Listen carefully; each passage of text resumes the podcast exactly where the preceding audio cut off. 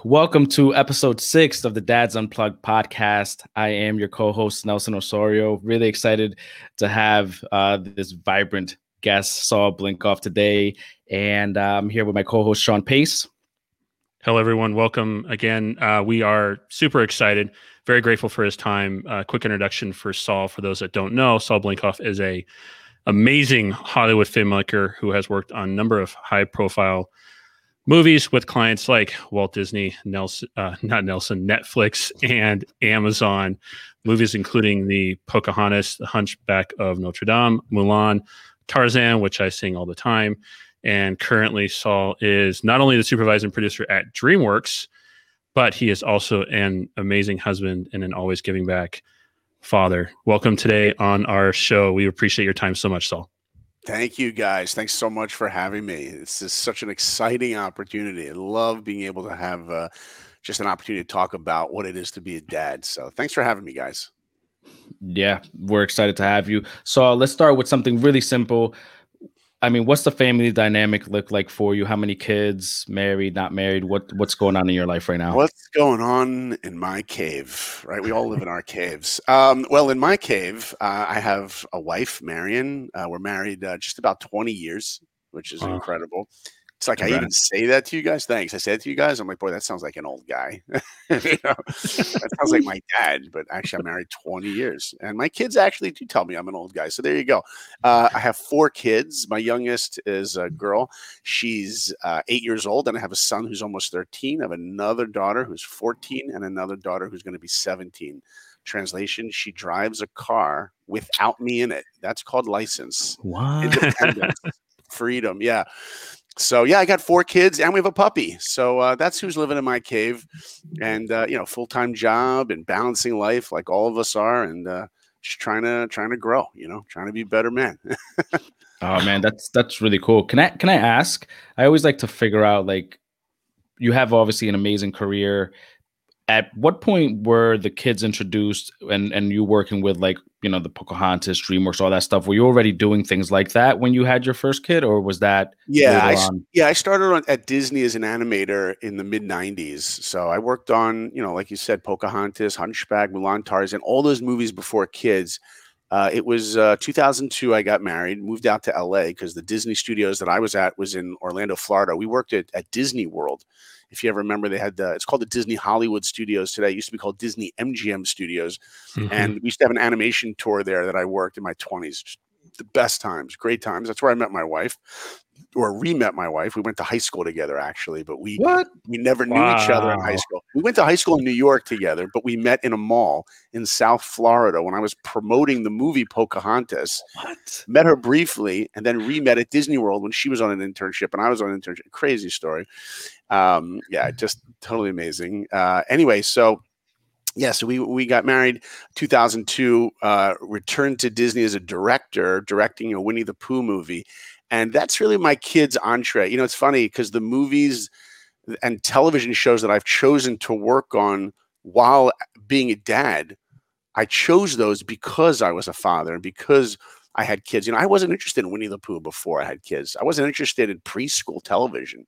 Mm-hmm. But now, as a father, and just a father that wants his kids to watch entertainment that's not going to just entertain but also give them some values or gives them give them some life lessons that's mm-hmm. definitely uh, impacted the choices i make as a filmmaker so working on winnie the pooh specifically those characters uh, while i was becoming a dad and, and having a toddler was just incredible. And uh, uh, so that's a lot of memories I have. You know, working on Doc McStuffins. I was a director on the show mm-hmm. Doc McStuffins, and I took that. I still remember my agent calling me and saying, uh, "What do you think about Doc McStuffins?" And I said it out loud. Doc McStuffins. My daughter at the time, she was like three or four, and she's like, Doc McStuffins? I'm like, why you heard of it? I never heard of it.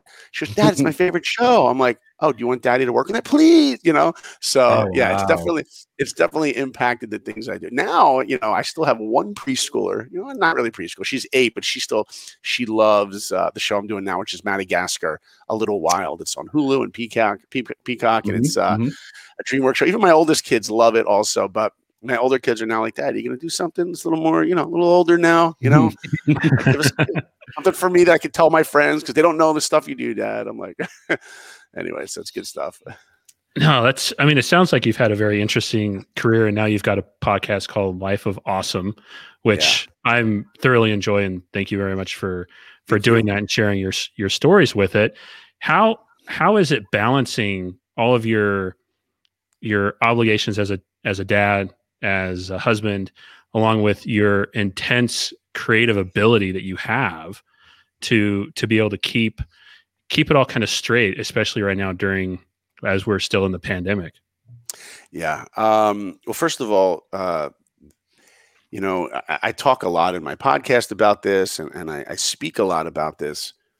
You know, life is um, quite often life is like we're on a canoe, and the current of the river just takes us. You know, life mm-hmm. is always moving. Whether we're working for an employer, our job. You know, we started our job, and you wake up five years from now, and you're like, oh, you were promoted here and there, and it's the current takes you or your kids, you know, you guys are dads, right? So you wake up one day and your kids, you know, it's five years in or 10 years, where did the time go? And because life moves so fast, we have to stop and stop the canoe with a paddle and clarity where we want to go. So the point I'm making is that having clarity of what kind of father I want to be, what kind of children do I want to help nurture, it's not what kind of children do I want to have. We can't control who our children become.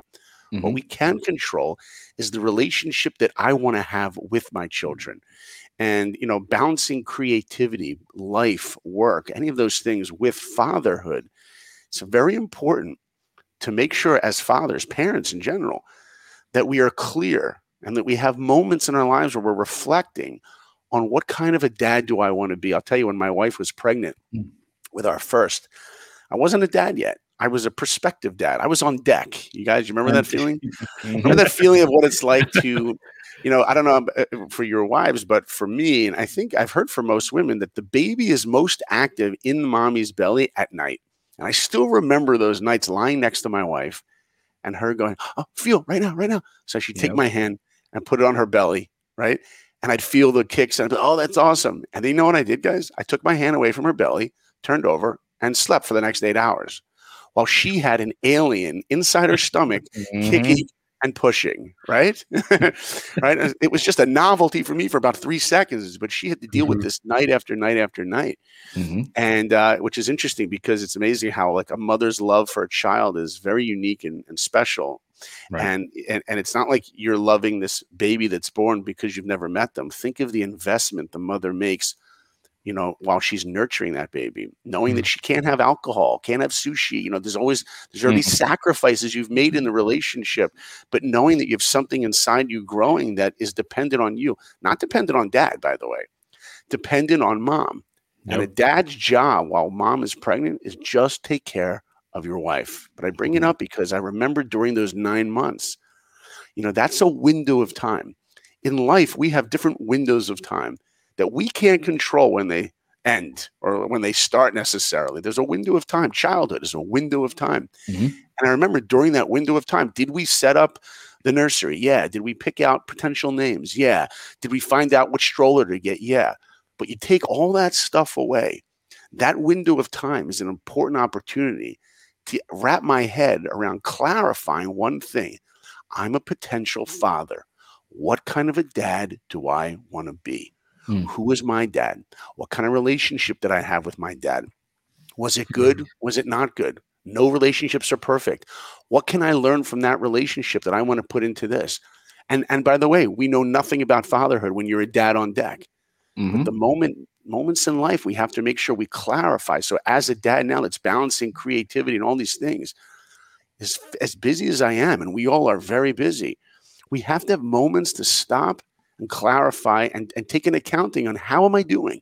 Mm. And and uh, another thing that my wife and I talk, talk about a lot is that if you were to make a list of all the qualities you want your children to have, you know, mm. patience, integrity, tenacity, humility, respect, you know, sensitivity, kindness, whatever it is, confidence, confidence. Don't we want our kids to be confident, right? Yep. If you make a list of all those things, the greatest way that we can ever teach our kids to be those things is for us to be those things. Mm. You see, children are ultimately an opportunity for us to remind ourselves to work on our own character.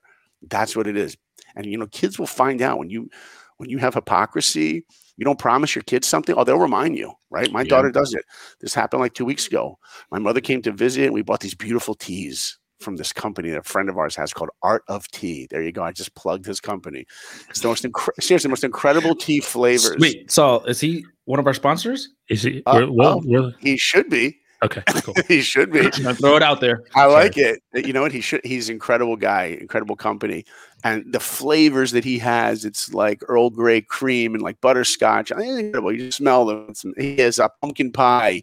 Uh, he has uh, bitter chocolate, like incredible things. So we bought these beautiful black bags of tea, and my mom was coming to visit, and I, my daughter's like, "When are we going to open them?" I'm like, "Oh, we're going to open them when my mom comes. When Grandma comes to visit, we're going to open them." And she came for a week and we never opened them. And after grandma left, my eight year old comes to me, Daddy, you lied. I'm like, what do you mean Ooh. I lied? I never lie. I'm like Superman. I never lie, Lois. You know? what do you mean I lied? but but you said we were going to open the tea, and then we never did the tea. I'm like, mm. you're, you're right. And I apologized to her. And right there, I showed her a couple things. It's possible that people that we love will let us down. People will let us down. Mm. And we talk about that, guys. It's just tea, not for an eight year old. It's not. For right. an eight year old, it's my father who I trust, who's my rock, sometimes will let me down. Mm-hmm. And what I need to do as a dad after that is I need to work on building that trust again. Guess what?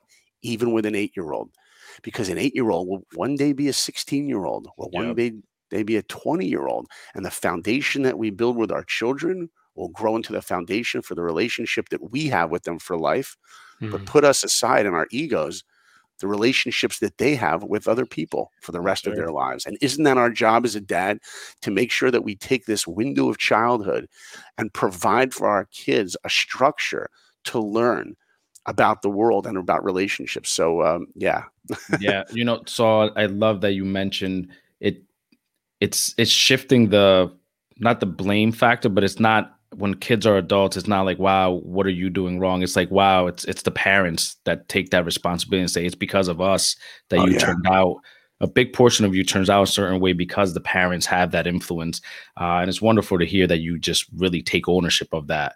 Uh, well, you oh, and your sure. work, yeah, yeah. You know what else is like? Look, we have three girls and a boy, and like it or not, you know, my daughters when they go out someday and they're looking for their husbands whether they realize it or not, mm-hmm. their ideal or ideas of what a husband should be is what they saw growing up in their home. Correct. Mm-hmm. Right. Isn't that true? And also, you know, seeing how I treat my wife. And I hope mm-hmm. that my girls will say, hey, at least I hope I find a guy who treats me the way my dad tra- taught my, um, you know, treated my wife. And the same thing for my son. My son will be looking how to respect women one day mm-hmm. by looking, does, does daddy respect mommy? You know, does daddy appreciate her? I mean, mm-hmm. you know, my wife is incredible woman and, you know, she, you know, cooks dinner like almost every night. Daddy cooks too. And we can talk about that later because I make the most insane tomato sauce. I spent two years trying to perfect tomato sauce, like obsessed. Like I wanted to make Michael Jordan quality tomato sauce, the greatest in the planet. We'll talk. You're setting that. the bar pretty high for this Dude, tomato sauce. I'm telling you, I spent there, there's no video on making tomato sauce on YouTube that I haven't seen. There's no recipe that I'm not aware of. I've called chefs. I've tried every. I have the technique down. It takes two and a half hours, and it's liquid gold. It's incredible. Anyway, another story. But I bring it up for this reason. You know, before I started making this tomato sauce, my wife make dinner almost every night, and she's from the table, and I'd be like, "Yeah, thanks, honey. Thanks for dinner. We eat." And we have a couple of foodies, the kids, and every night my wife puts dinner down. And anyone who cooks for a family, you can relate to what I'm about to say. When you put your food down on the table, at least how it is in our house, it's literally like Gordon Ramsay reality show where everyone's critiquing your dinner. Chickens to this or that's perfect. Sometimes it's like, oh, the streamings are perfect this time, but did you write down how you made it? No. But how are you going to make it again? Even my wife can't win even with that. With my old, my oldest is so mm-hmm. tough on her. Even when she succeeds, my mm-hmm. my daughter's like, "But you're never going to be able to make it again because you didn't write it down. You don't know how much salt you put. It says salt to mm-hmm. taste. But what if your taste is different next week? Whatever." So, like my poor wife, but my wife's a great cook, you know. But I say it to you because before I started cooking, the appreciation I had for my wife was, you know, appreciation. But once I started going through the hell of cooking and cleaning and shopping and doing all these things for cooking, then I appreciated what she went through. So now when she puts food on the table, there's a moment of real gratitude because I've I've walked in those shoes. I know how mm-hmm. difficult it is. And I think it's important as husbands or spouses in general to make sure our children see the gratitude that mm-hmm. we have for our spouses or partners because at the end of the day, you know, we could easily take for granted those relationships. You know, I can be like, well, you know, you're my spouse and this is what you do. You have your job and I have my job. But every day, every day to stop and not just feel gratitude, but speak it. Mm-hmm. Words are very, very powerful. Do my kids mm-hmm. know that I love them? Sure, they know. I need to tell them. You know, another thing that I do is I, I put adjectives in front of my kids' names just to remind them how I see them. I call my son, you know, I, call my sweet son. He needs to know, like, he's sweet, you know, or, or whatever adjective they need to know to, to let them know how I see them. It's always never just how I look, about who they are, their qualities. You know, my wife and I have a, a tradition that every uh, every Friday night um, we give our kids uh, a little a whisper uh, at dinner uh, we uh, we're Jewish and we observe the Sabbath, and it's called Shabbat. And Shabbat comes Friday night sundown, and I don't work for 24 hours. Okay, that means Friday, the iPhone is shut off, the email is shut off from Friday sundown to Saturday sun, sun sundown. That's 24 hours where there is not not not permitted to work. And I'm telling you guys it's been the greatest thing that I've ever done and that our family's ever done. Let me tell you why. Because I come home, you know, from work or even working from home now. It's like a Tuesday night or it's a Wednesday night. And we're sitting at the dinner table and there's a ping that comes in my phone. So what am I going to mm-hmm. do? I'm going to check the ping. Because right. it could be a work thing, could be important. Or you ever been in the car with your kids and you get a work call yeah. and you tell your kids, Daddy's on the daddy's on work. Everyone knows if daddy says the word work, Mm-hmm. Like, you better be quiet. Why? Silence. Because it's daddy's money, and money is life and death. And there's nothing more important for daddy than work. Mm. But there is something more important. You know why daddy's doing all this work? For you. Yeah, but dad, why, if it's for me, why do I have to be quiet? Do I have to leave the room every time you're on a work call, whatever it is? Mm-hmm. But Friday night comes and there's a ping. Daddy doesn't check it. I don't look at it, nothing. Mm. We sit and we have a Friday night dinner with our family. The kids dress up in their most beautiful clothes. My wife makes a beautiful dinner. It's like a three hour dinner. But at the start of the dinner, each one of my kids comes over and I give them a blessing. I put my hands on their head and I whisper something into their ear that's just for them. That's just for them that lets them know that I I saw them this week, that what they're going. Let's say my 16 year old is studying so hard for a test or whatever she's going through, and I'll whisper in her ear. I'll be like, "Honey, I know that you're you're working hard at this test, and I want you to know that you, you, you can do it. I believe in you." Mm. And if if a week comes and one of my kids comes up to me and I don't know what to whisper, that means I didn't really see them this week. That means I just took that week for granted. I didn't really notice them. Mm. So it forces me as a dad to make sure I know what's going on in my kids' lives. And then my wife gives them a whisper also. And then we have this dinner together. And then the next day, Saturday, it's all just like meals and taking walks and stories and board games and singing it's incredible. I mean, just fr- this past Friday, we sat down in our living room as a family and just all talked for like 30 minutes before we even went to dinner. Wow. Just and like, when does a family do that without devices, without Netflix, mm-hmm. without these, just sit together? So I urge anyone listening, you know, forget if Jewish or not, doesn't matter. Make sure that in your schedule of life, that you have, and this is the most important part I want to make, is a set time to be with your family. Here's what it means it doesn't mean shoehorn them in whenever work isn't as difficult. Mm. What it means is every Sunday morning, whatever it is, at whatever day you like, Sunday morning from wake up to noon, there's no work, especially for a dad or a mom, for a career person, there's no work. Mm. You are not, make yourself a window that you're not permitted to check your email. Oh, but what happens if you get a ping? You know what? no one's going to die. Unless you're a doctor and you're on, on call, no one's going to die. And I'm just telling you as a, as a, a as a dad mm. or a mom, whoever's working, you know how difficult it is because every moment you know that you could be doing something to further your career. Every moment you can.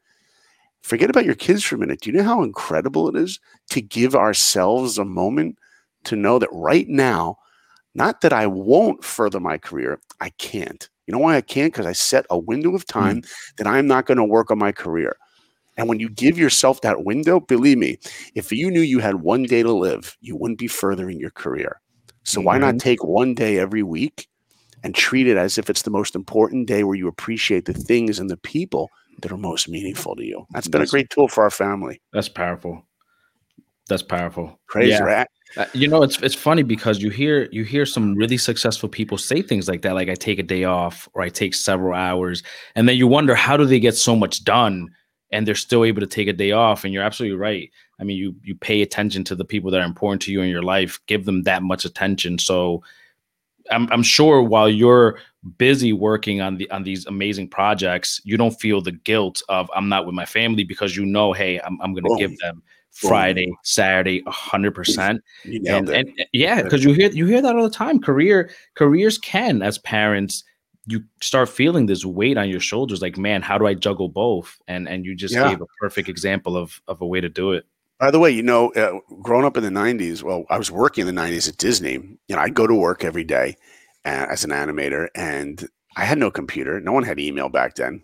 Believe it or not, people. Okay, this is a long time ago. and uh, I remember going to work, and I would work. I was working on Mulan, and I had a phone next to my desk with a little red light. If you had a message, you know, one of those work phones, right? And uh, if there was a message the next day, I would take the message, whatever. But when I left the office every day, there was no one could ever call me at home. No one, they, the work didn't call me. They didn't have my home number. I don't even think I had a cell phone back then. There was no cell phone. Okay. Yeah, that's a long time. Nelson's like, really? No cell phone? No cell phone, people. Long time ago. it's the dark ages. that ha- that happened in history That's right. But the coolest thing is when you left work, you left work now yeah you know emails are coming in all day and night and if you think you're going to be that worker who's not going to respond to those you're going to come off lazy. You have to have you have to be responding 24 7 Mm. unless you have that set time.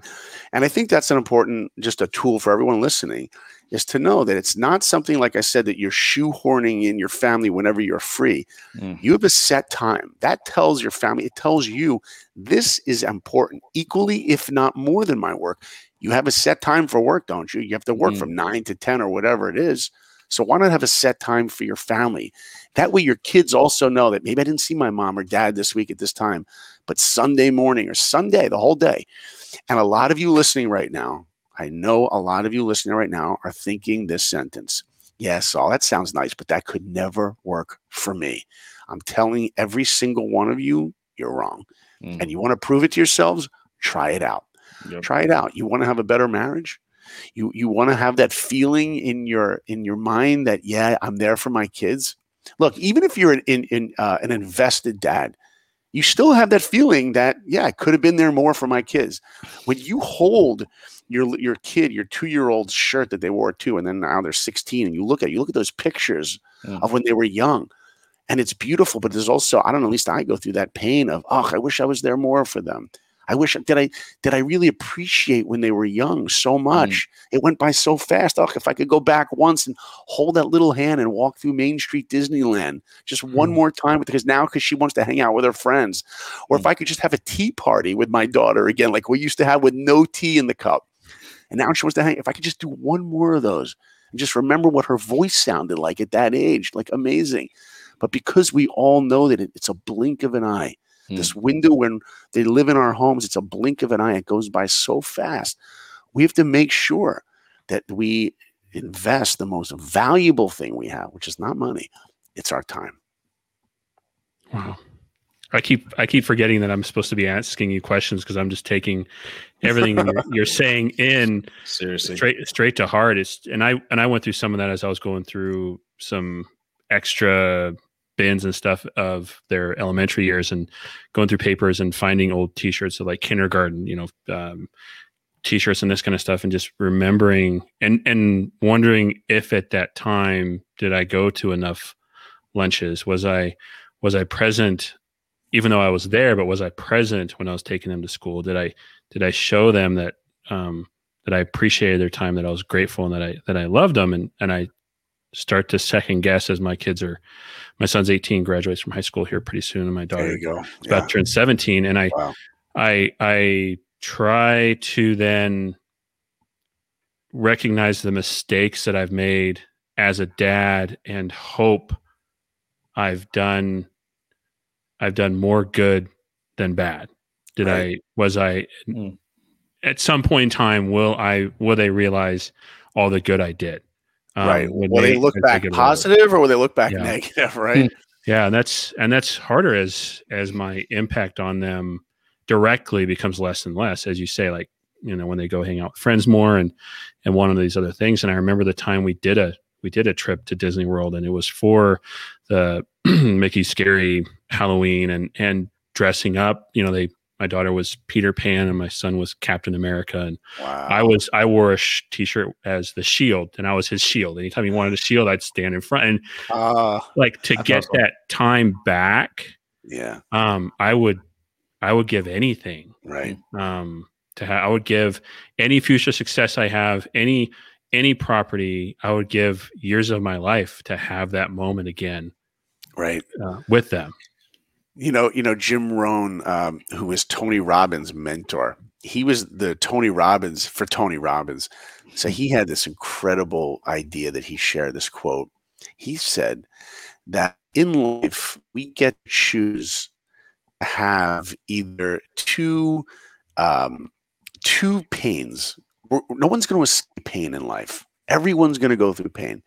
He says we get to, at the end of our lives, we get to have gone through two pains either the pain of regret, of looking back and knowing that we could have done more, been more, spent more time. Either that pain we're going to feel, hmm. or we get to choose the pain of working on ourselves, of discipline, you know, being a father who's invested in your kid, I won't call it pain, but I'll say it's a struggle. It takes work, it takes sacrifice. You know, when you pick your kids up from school, you're in the car with them for 10 minutes or 20 minutes, whatever it is. Mm-hmm. And what are you doing in the car? You do, you doing a work call? When my kids get in the car, when I pick them up, I have a rule. I will never be on a work call.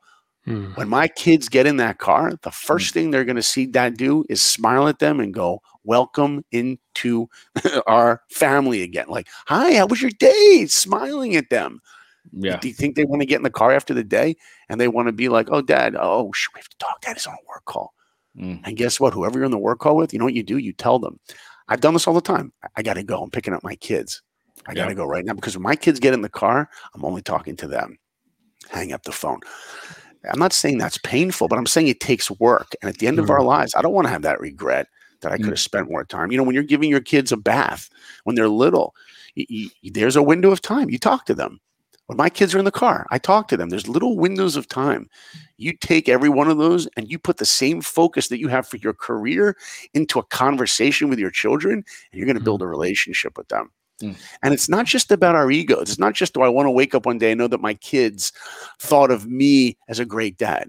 Okay, of course we want that. That's a legacy. But really, when we love our children, what do we want them to do? We want them to be able to go out into the world and stand confidently and be able to balance life. And we want them to learn from our mistakes. So, because we want to give them those life skills, we have to make sure that the relationship we have with them is always a constant drip. It's like the drip irrigation, like the little water drips, you know, when they're planting mm-hmm. things. You don't just pour the water on. You don't just do that with kids. You don't just pour on wisdom and teach them everything. And they, don't, you just, it's the drip irrigation. Every mm-hmm. day, you're teaching them a little bit more about all aspects of life, but especially to appreciate those windows of time that we have with them. Mm. Yeah. It, so let me ask you: You have since you have four kids, it's kind of crossed my mind. You're you're a creative. Is your, your wife is creative as well? Is that? Well, she's. I think everyone uses creativity to solve problems. She's not artistically creative, but boy, does she use creativity to entertain, occupy, love, nurture our children. You know, she she she's definitely exhibits creativity. Yeah. Do you see the out of the four kids, do you see any of them possibly following your career path as when they become older? Yeah, well, you know, first of all, I think that all children are artists. Every kid's an artist because art really is an expression of what's going on inside me. Now, mm can some kids draw better than other kids? Okay, maybe. But as far as art as an expression, you know, there's a there's a subject called art therapy out there.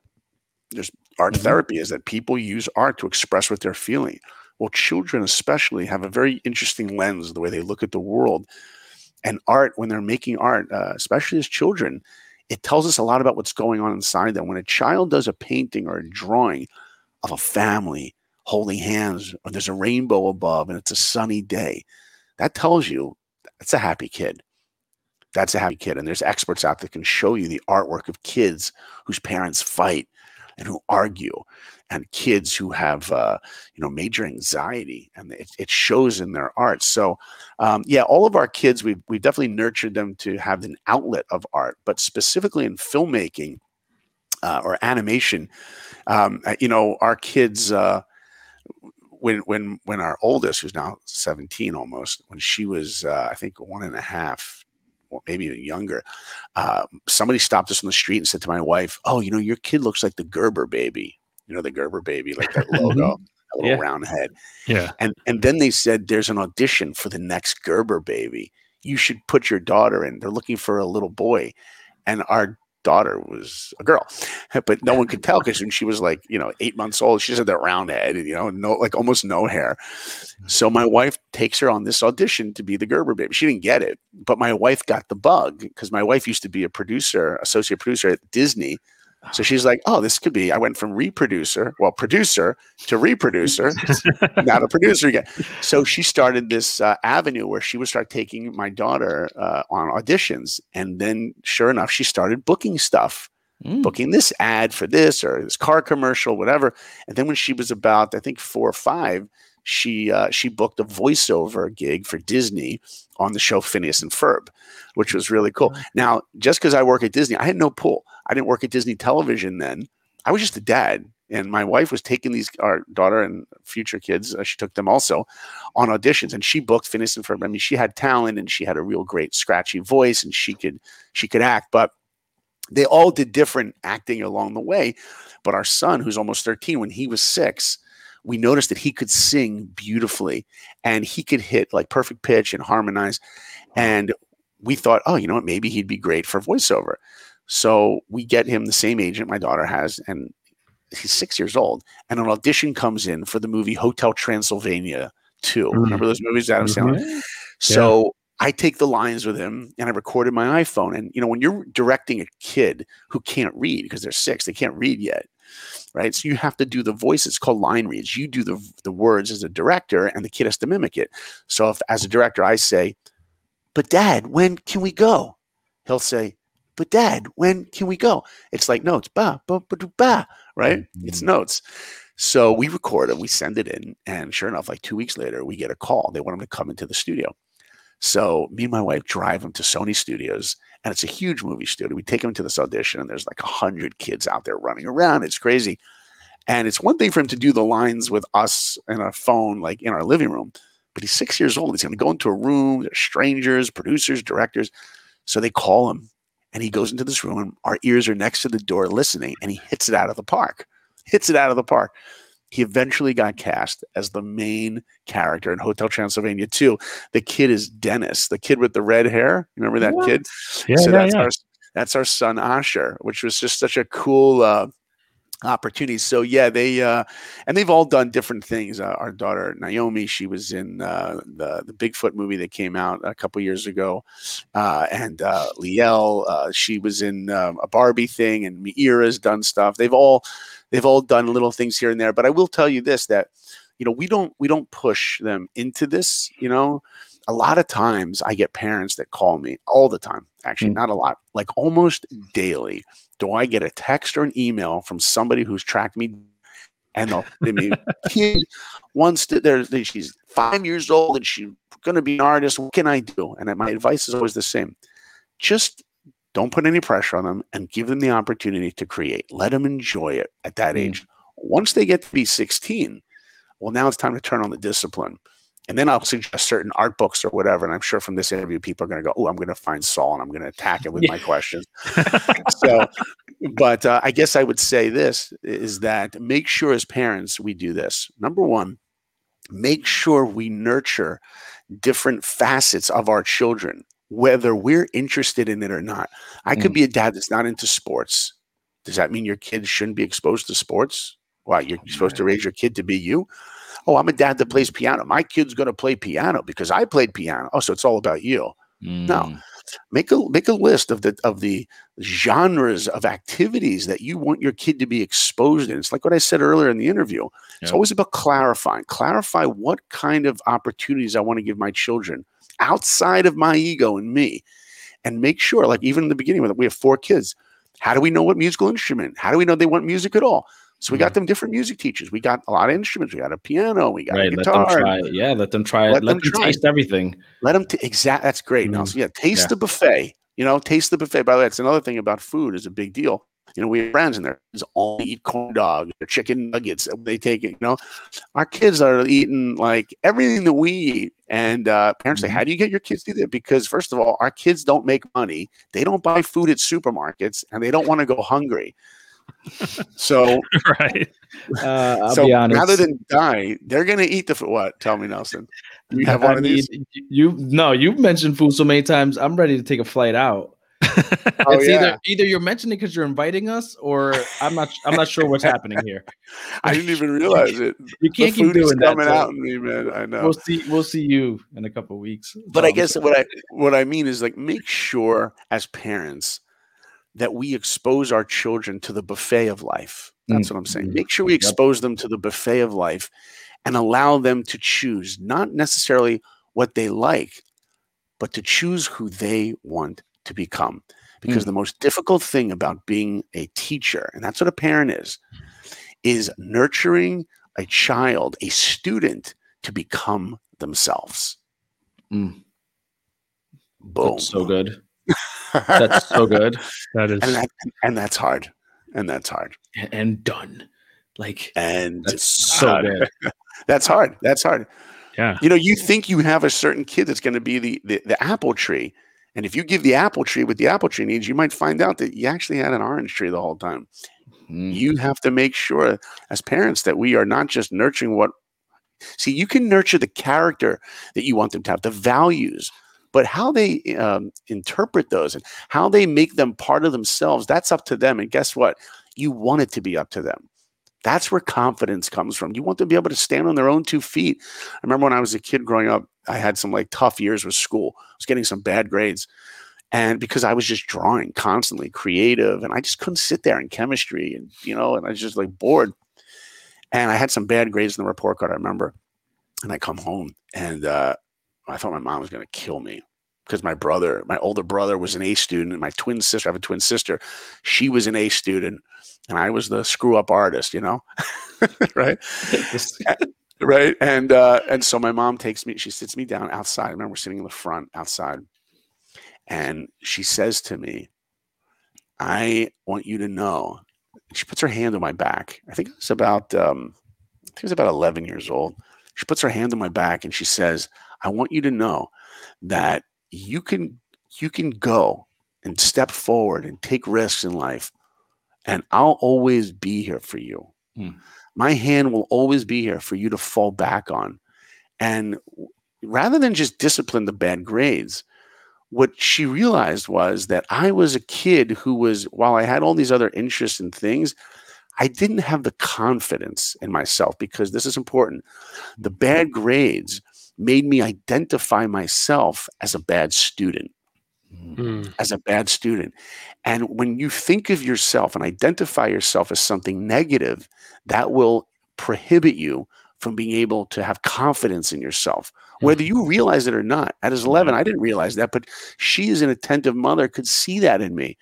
And what she wanted me to know in that moment was, I believe in you. Whenever you're ready to step, not pushing me, not pushing me, but letting me know I believe in you and you can take your risks, but I'm always here. It's like a trapeze artist.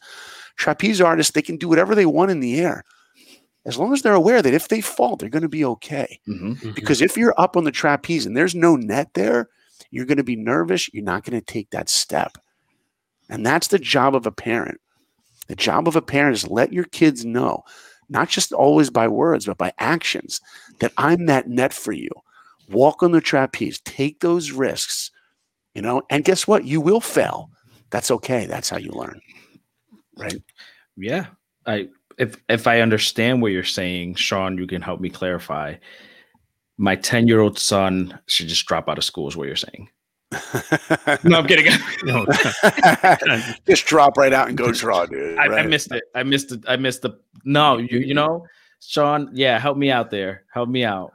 Yeah, it's it's uh it's a different way of thinking is what is what you're kind of talking about and something I had a conversation with my kids during during the pandemic as they both were full online and towards the latter years of of high school and um they were both struggling with school for a little bit and it was just there was so much trauma associated with being yeah. being sheltered at home and not being around their friends and my son's you know for the most part his last two years of high school he's been in a pandemic for it along with you know thousands of other kids that are out there. And i just sat them both down and i said in in five to six years uh, and let me preface this before i start getting a lot of hate mail.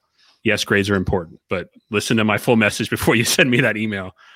In five to six years more than likely no one is going to remember what you got in math. But people are going to remember the type of person that you are. Hmm. so at the end of the day if you are a loving, caring, open, graceful person, that's what matters to me.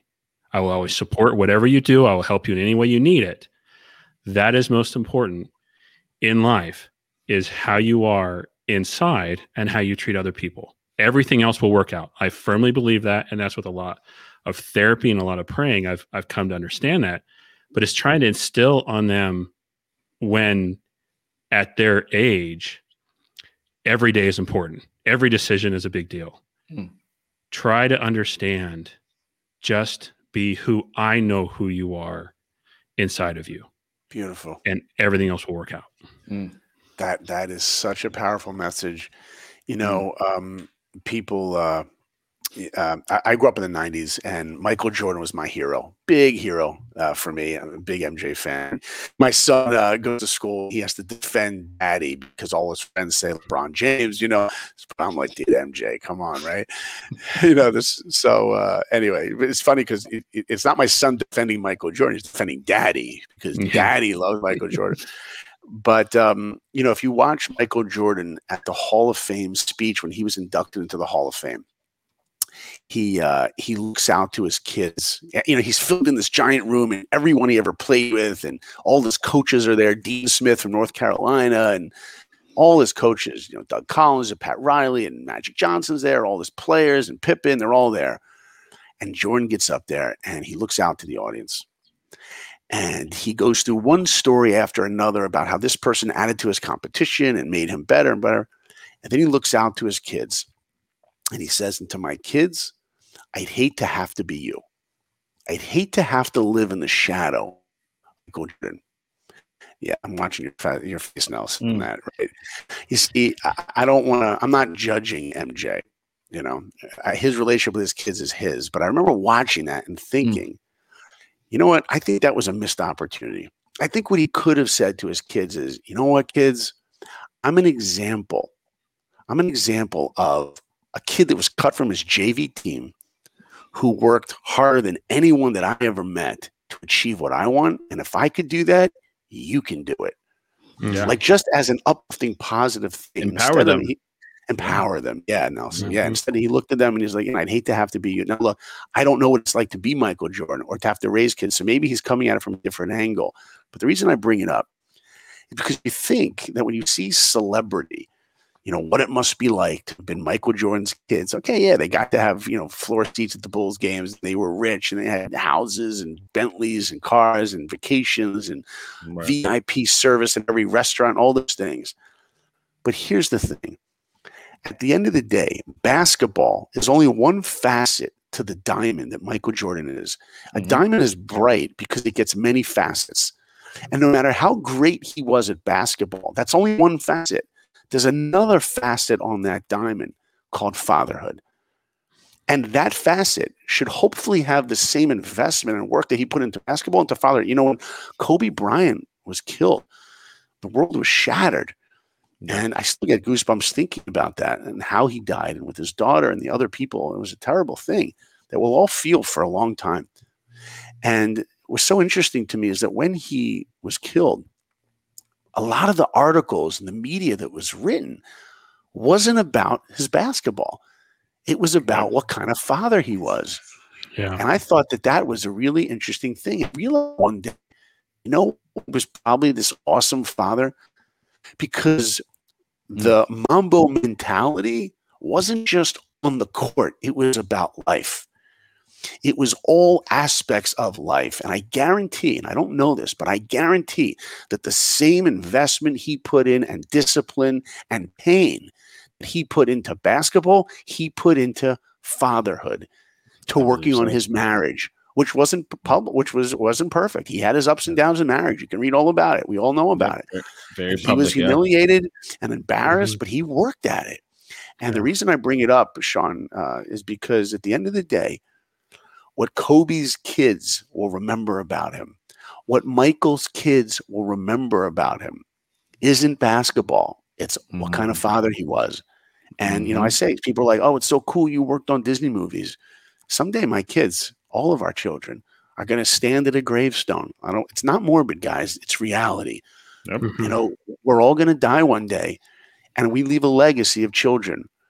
And what do they? What do we want them to remember about us? Do we want them to remember that we worked on Disney movies, that we played basketball, that we did all these things? That's not what's important. What we really want them to remember mm. is the character traits.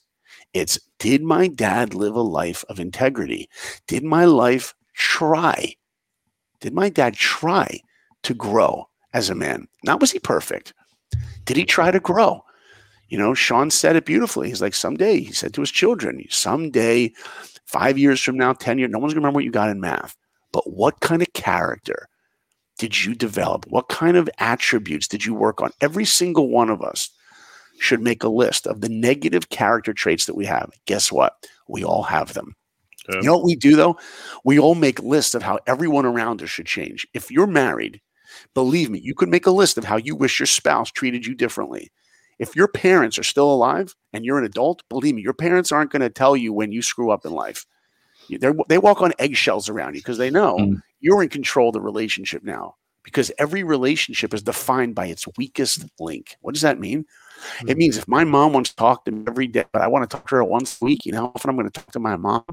once a week. I define the relationship, right? Mm-hmm. So those relationships are defined by the, weakest link. The person who who invests the least defines how often you see each other. But those character traits and attributes that we have, those are the things, that's the legacy that we leave our children. And I want my kids to know not that daddy was perfect, but man, did my dad try. Mm. And if you make a list of those negative character attributes that we all have, you know what life's about? There's one goal in life we should have. Make sure I make my effort to work on myself. Boom. Mm-hmm. That's it. Just to grow. Just to grow. Every one of those negative character attributes we have, we have the potential to turn them into a positive, to work on ourselves. You know, I'm an artist, so I was terrible at drawing hands when I was growing up. And my parents got me this art teacher to come to the house and she would have me draw hands from different positions every day. She said, if you're terrible at drawing hands, you draw a hand from a different position every day, and you know what'll happen in six months? You'll get better at drawing hands. And that's what I did. She knew to turn my weakness into my mm. strength. Mm-hmm. Michael Jordan was in the NBA the first year. After one game, sports writer comes up to him and says, Mike, you have no defensive game, dude you're weak on defense. You know what Jordan could have said, dude? I'm Michael Jordan. I got Air. You're wearing my Air Jordan sneakers. Your kid probably has my Michael Jordan posters wallpapered. Right. I'm going to listen to you. Five million dollars up and down. I'm going to listen to you. But Michael said in an interview years later, when that sports writer came up to him and said, "You have no defensive game," Michael heard one thing: something I'm doing is giving that guy the perception that I don't have a defensive game. I guess mm. I better work harder on defense. And yeah, he won so and many defensive did. titles. And that next year, Nelson, he was named one defensive player of the year, number mm-hmm. 23. Because to be great in life, and we all want to be great, every single one of us has a fire in us, and we want to be great. We want great marriages. We want to be great parents. We want to have great careers, and we right. want to have greatness in all aspects of life. How do you do it? There's only one way. The first thing is we need to know what our strengths are. Really know what our yeah. strengths are. That's number one. That's the easy part. We know that. Number two, we need to know what our flaws are. But guess what? That's also the easy part. You know what separates good from great? You know what separates great from awesome? Awesome people. You watch a Netflix documentary about Michael or Steve Jobs or anybody that's done anything great. You know what you mm-hmm. will find commonality about every one of them? They took their flaws and they made an investment to turn them into action and to turn them into strengths. I guarantee when Steve Jobs finished making the first iPhone, he probably took that iPhone, showed it to all his people in his boardroom. They did a, a cheers, they had champagne. He probably said to them, Now tell me tomorrow how we can make it better. Great people look real, realistically at where their flaws are and say, I'm going to turn those into my strengths. And ultimately, those character flaws that we have. That's our mission in life is how do I work on myself and grow? Mm. That's the legacy we want to leave our children. So you literally answered Sean, Sean probably like Sean typically that's one question he'll ask um, as we're coming as we usually come co- close to ending things up. What's the legacy and and your answer honestly, um, you know, I'm, I'm really hoping people take that in and, and take that serious because you're absolutely right. We we can all change we're all at a place of you know we're starting yeah. from the same place. Our kids are are watching. They're paying attention to us. And that's extremely empowering to the kids to see wow my dad my dad grew as a person as i grew up as well. Like they're watching that happen. So yeah. so it's, it's wonderful that you mentioned you mentioned you know how you want your kids to perceive you know your legacy and things like that yeah, yeah, I, I think about it a lot, and uh, you know, also in, in marriage. Just to talk just for a quick second, I know we're ending, but about marriage. You know, if you think right now for a moment, um, uh, take a tree and you cut it like a cross section. There's all those rings of a tree. Think of everybody in your life right now. If you're driving your car right now, while you're driving, just focus. Think about all your Facebook friends your Instagram friends, people that are in that outer circle. I'm sure many of you who are on Facebook or even Instagram have people that are there, your friends that you don't even know. Okay. So, what if somebody who's on your outer circle texts you and says, you know what? I heard you speaking last week, or I heard you do something, or I saw you in the store and you weren't acting so humble. You'd be like, I'm sorry, who are you? Yeah, we're mm-hmm. Facebook. I don't even know you. Could you get out of my face? Like, defriend, unfriend, whatever. But as we go closer to the center of the circle, we hopefully have people that we get closer and closer and closer to. Now let's go to the inner inner circles. We're talking mm-hmm. family. Think about your family right now. Or maybe you have a best friend who's in that inner circle. Someone there. What makes them a best friend or a close family? Are they the ones that are going to tell us when we screw up in life? Or are they the ones that are always going to just pat us on the back and tell us everything we do is great, everything we do is right? Because what I'm saying is, at the end of the day, if we're truly going to grow, then we must have one, just one, at least just one perspective from one person other than us who can tell us when it's real, when we are when we are doing something great or when there's something we need to work on. Hmm. And you hmm. know what? Hopefully in my marriage with my wife, we have a foundation of trust that we can look in each other's eyes and tell each other the great stuff that each other's doing and the stuff that we have to work on because there's a foundation of trust. Because if I'm going to grow in life, I can't go at it alone. Mm. And in any business partnership, relationship, any relationship at all, if two people always have the same point of view, one person is useless. The only way to really grow a marriage is not to look at this spouse and say, you know what, I really, really want them. No, it's to look like I really, really need them. You know, there's this idea that men couldn't drive their car, pull over, and ask for directions. This is before navigators. You remember those days, guys, right? Why? Because I'm a man, and a man has to be strong, and man has to have the answers for everything. When you were dating your wives, in the beginning, you know, you'd clean out the car, you'd put on cologne, right? You were the Mac Daddy. You were the cover of GQ every time you saw her, right? Mouthwash all the time. Now you're married 20 years later. She ain't getting the cover of GQ anymore. Is what she? is mouthwash at this point? There you go. You know what I'm saying? what is so, that? Right. What is that? Because now we're much more we're much more the real us. But I guess what I'm really saying is that in order to have a relationship of trust, we have to have a relationship of vulnerability. Hmm. See, real intimacy is vulnerability. I have to allow that person to see the real me. And if I'm going to grow in life, I need to have that for my spouse or partner or friendship or any relationship of someone close. And hopefully, when we have that kind of relationship in our home, our kids can see that. Hmm. And they will ultimately communicate to us their vulnerability. You want to have a teenager that tells you what's going on when she's dating? Or when he's dating, you want to know what's really going on in their life? How many parents listening right now are like, I wish I knew what my kid was really doing. I mm-hmm. wish my kid would come up to me and tell me what's really going on. Mm-hmm. You mean what you wish is that your kid would speak to you with vulnerability. Mm-hmm. But you know what? Most kids don't do that. Why? Because if I tell my mom and dad what I'm doing, they're just going to judge me. They're just going to mm-hmm. judge me. They're going to judge me. Here's a great tool. If you're listening right now and you have a teenager, it's a great tool. And this starts when? When they're like four years old, five years old, always. Anytime your child ever shares with you something that they are doing in school or with their friends, the first things out of our mouths should not be, here's what I think about it. Mm-hmm. Because in the beginning, they don't know what they did was wrong and they're going to tell you. And you're going to tell them you didn't like what they did. And as they get older, they're going to get smarter. They're going to realize when they did something that mom and dad won't like. Don't and they're already going to know how you're going to react. They're not going to tell you. Yeah. Wouldn't it be nice if the first thing that your kid knows that when they tell you something as a teenager, the first thing they know is, you know what, my no judgment from my parents. Mm. They're just going to listen. Now, of course, as parents, we do have to make a judgment because we have to help them, we have to give them discipline. Sometimes it'd be like, no, you can't go do that with your friends. There's a parameter. But don't we want to have relationships with our teenagers where they tell us these things and they open up to us? We want them to tell them. And then, you know what will happen? They'll come to us and ask us for advice. You don't have to offer it all the time. They will literally sit you down and go, Mom, Dad, what do you think you do? How to get to that relationship with your kids?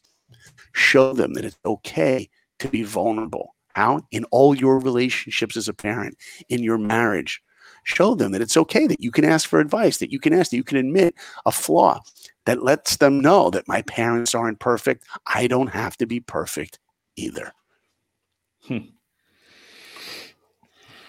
I am, uh, yeah, I'm gonna probably listen to this episode a few times. I mean, you've you've just provided so much knowledge and um, been so vulnerable and open to us in in sharing your life examples that I I am very grateful for your time and I and I hope um, the whole point why we're doing this podcast and why Nelson and I started this is is as much fun as we have doing it we we really hope that there's that there's that dad that's listening, that soon to be dad, the foster dad, the stepdad, that is at a point in their life when this bit of advice that our guests, and especially that Saul with what you're sharing this entire time, had they have their light bulb moment. They know they're not the only one doing it. They know they can get through it. And this is why we are willing to give our time and why we're grateful for our guests that do. And thank you so much, Saul, for for everything that you're that you're sharing today. Well, it's it's a pleasure. I appreciate your your sharing that, but I want to just tell also that this is a really new thing. I mean, having a having a forum where two dads like two of you are sharing the struggles of fatherhood and, and trying to you know bring on guests to talk about tools to help that's that's new parents didn't do that our dads didn't have that. Our grandfathers didn't have that. Nobody talked about struggles, what it meant to be a man, you know, 50 years ago. Nobody talked about that. So hopefully, because of the efforts that you guys are making, you guys should be commended on uh, on mm-hmm. on setting this uh, this using your abilities and talents and time to be able to provide an outlet to share and to hopefully inspire dads listening to realize that you know what you're not alone we're all going through this. And if we share our stories together and share our methods and tools, that hopefully at the end of the day, we will leave that legacy of of being great dads. And great dads does not mean being perfect. It means literally, I just want to grow. So I commend you guys. I wish you so much continued success. And I'm so appreciative that you gave me an opportunity to share uh, some of these ideas. So th- thank you so much, guys. You're awesome, Saul. Yeah, just as, as we wrapped up, we we need to in the tradition of the Dads Unplugged podcast, you got to give us a dad joke, make us laugh, or a dad story, but you got to give us something that's so awful that it's good. okay, so um, it's crazy because like you know you hear the phrase dad jokes and I definitely say them daily. I'm lucky because I have one kid who laughs at my dad jokes. Yes, she rolls her eyes, but she laughs at them all. That's awesome. But uh, yeah, thank God for my 14 year old. She laughs at all my dad jokes. But I, I, guess I'll share you one one story. Um, a couple years back, we took the kids to the Grand Canyon, and we took them on this train uh, that takes you and it has like the, has like an old west show that goes through the train. It's like like a four hour tra- train ride whatever it was a couple hours from whatever town we were in to get to the grand canyon. It was like two hours on the train. And at one point this guy's at the front he's got a cowboy hat he's like hey ladies and gentlemen buckaroos anybody have a joke? Who's got a joke? And he goes over with the microphone and he's going over to everyone's telling jokes. And uh, there's this one joke i taught my kids like when they were little so we go over to Naomi, and she was, uh, it must have been like five at the time, you know, little kid voice, little girl, yellow pigtails, blonde hair, little pink dress. And I go, Naomi, go up to the thing and tell him the joke. She's like, no, no, I'm not. I'm like, honey, do it. You can, okay. So she walks all the way up to the train. The guy's like, hey, buckaroo, hey, there's a little princess right there. You got a joke for your old pal here? So he grabs the microphone, he puts it up to her, he puts the mic right up to her face, and she goes, yeah, I have a joke. Here's the joke Why did the monkey fall out of the tree? And the guy goes, Well, I don't know, little lady. Why did the monkey fall out of the tree? And she says, Because he was dead. what? and this cowboy's face dropped, and the entire train paused and then burst into tears laughing. that is awesome. And she basically dropped the mic and went back to her seat. But oh my that's my God. favorite. That's... You know, sometimes as a dad, it is fun to encourage our kids wow. to go out there and shake up a room. that is awesome. I'm over here waiting for a punchline. The damn monkey's dead. Why did the monkey fall out of the tree? Because it was wow. dead. Like just a, such a dark joke from this little Cindy perfect. Brady kid, you know. yeah, that was good. That, that was, was, good. good. In in one of our, our other traditions, we always ask a would you rather question. Okay. My Bring son loves the would you rather questions. You're gonna answer first. Full, I need full dis- honesty, and you got to give a little bit of a backing why you picked your answer. Then Sean can go ahead Sean's just unsure of why I do this, but I have to. So here we go. We're gonna do. Um, we'll do this. Would you rather go about your day naked or fall asleep for a year? Oh man, how do you come up with these questions? Let's. I mean, you you got to pick one. Would you well, rather go technically, as my kids remind me all the time, we all are naked under our clothes. So, full disclosure, uh, you, would you go by your Sean, name? You like that? No I like that. Yeah, clever, clever. Uh, yeah, I think I think uh, I would rather fall asleep for a year because I'm so dang busy. And the one thing I just never get my wife has this expression. I'm like, honey, I'm tired. I got to sleep. She goes, you'll sleep when you're dead. Now let's get back to work. So, Daddy could use a nap. So I'm, I'm gonna go for that one. I'm going to go for the nap. Daddy's taking a nap. taking right. a nap. All right. Sean. Um hmm. What are trying we doing, to, Sean? Trying to trying to realize if I want to just, you know, add to um the nope, trauma and the therapy that people have to go through if they see me walking around naked all the time. Um, you're talking like Trader Joe's naked. You're talking like I mean, yeah. full blown. He's like full on birthday suit. You know what? Um, I got to stop and get gas at the gas station. You can, have, you can wear a pair of socks on. And you know, Seinfeld it. has an episode. He talks about like there's different kinds of naked. There's like nice naked, like good naked, and then there's like ugly naked. Like, he, and he dates this girl. She walks around his apartment and she's like lifting up heavy boxes. He's like, eh, I don't want to see your body doing those things. You know, I think all this. you know, um, I guess I guess I'd say fall asleep for a year. I don't. I know I don't sleep enough. Um, as I as my cardiologist and my girlfriend both says I need to sleep more. Um, so probably it allow me to catch up on the not seven hours a night that I definitely don't get. There you go. You know, bring it home, Nels. I, I'm going out there. Are you going out of course he is. I mean, You, you're a Cuba Gooding Jr. and Jerry Maguire. Hey, I air dry. You're Remember? welcome. You know, you're, You're welcome, guys. awesome. it's like, you know, Saul, I'm coming over for some of that, for some of that uh Tomato sauce. dude. tomato, Tomato sauce. sauce. Good. You're welcome, guys. That's it. I don't even, you know, I think so. I think so. Uh, well, let me Oh, know man. what day that is because I'm not letting you in on that day. I don't want to see see you. your, I don't want to see see from your ugly ring, uh, eating you see from your ring camera. It'll come on your That's phone. be right. Like, oh no, no, nobody answer the phone. Stay away from the door. That's right. No, That's it's right. outside. Why does he bending over to pick things up? I don't get it. Cuba Gooding. I air dry. I air Remember dry. this? That's it. Oh it. man, Saul, Saul, thank you, thank you so so much for Yeah. all of your time today. And um, again, I can't tell you how much we're grateful uh, for you to do this in your very busy schedule of Yeah. all your responsibilities for your professional life and being um a husband and father. We just, man, grateful. You guys, thanks for having me. Uh, how can how can people, if they want to follow your career, follow your dad life, message you, get a hold of you, where can they get a hold of you?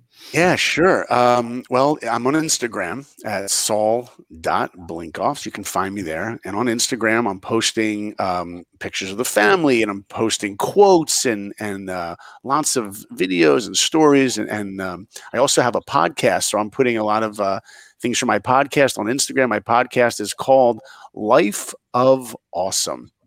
And uh, the way I came up with that name is because, you know, if somebody comes up to you and they're like, hey, man, how's it going? You'd be like, yeah, things are good. Most people will say, yeah, it's good. What if somebody comes up to you and they say, how's things going? You go, let me tell you, how things are going. Things are going awesome. They'd be like, why? What happened? Did you win the lottery? Like, no, no, no. It's just awesome to be alive. Like, Mm. wouldn't it be great if we woke up every day and just thought that every day was awesome? It didn't just have to be Sunday. It didn't have to just be we're going on a vacation to Hawaii. Every day could be awesome. So that's how I came up with this title, Life of Awesome. And in, in my weekly podcast, it, it delivers every Friday. Some episodes are me and some are interviews, but basically I'm talking about all the things that we were talking about today, guys, and relationships and marriage and parenthood, career, how to approach life every day. There are 15, 20 minute episodes to talk about all aspects of life and how that each one of us by the end of the day can know that we lived a day of awesome and ultimately a, a life of awesome. Uh, so check that out. You can also check it out on my website, which is saulblinkoff.com. Saulblinkoff.com. It has access to links to check out the podcast on Apple and Spotify and Stitcher and many other platforms. Um, and uh, I hope people check it out. Uh, you can DM me on Instagram. Um, I'm really good about responding and and uh, and commenting and building relationships with social media. I'm also on Facebook, so you can check me out there. And uh, really, again, appreciate the time and uh, hoping uh, that this uh, was uh, was an episode that people will walk away with uh, some practical tools. Because it's one thing to hear somebody speak and be inspired, or to read a book and be inspired, but it's another thing to say, how do I take those tools that I heard and actually implement them into my life? How do I take those tools and make them part of me? Because inspiration comes and goes, inspiration falls through our fingertips. And if you leave this podcast or any of the episodes that Nelson and Sean are doing, and you leave these podcasts and you're just inspired and it doesn't change how you live, then you've just wasted your time. The Mm. only thing that matters is taking what you hear and writing out things that you've heard and turning them into action Mhm. and turning them into action so you actually change, you actually grow. So, again, thanks so much, guys. Appreciate the opportunity. You've been awesome, Sean. Uh, Sean, of course, Sean shows up all the time. So you, have been you've been wonderful, and, and Sean again, was also awesome. Both of you. that's uh, questionable, but yeah, Sean, Sean's been here the whole time. Yeah, that's You guys are great. I love seeing you guys. Uh, this has been really fun. It's a wonderful time. Thank you. Thank you, uh, thank you, and Saul, so much for your time today. And everyone, please, please follow up with Saul. Uh, his podcast is is literally awesome. I listen to it whenever it launches. Um, and those that listening, please subscribe and follow us. And if you have any questions, comments, let us know. We'd love to hear from you, as well as any other fathers you'd like to see or hear on our podcast. Uh, everyone, have a great day, and thank you very much.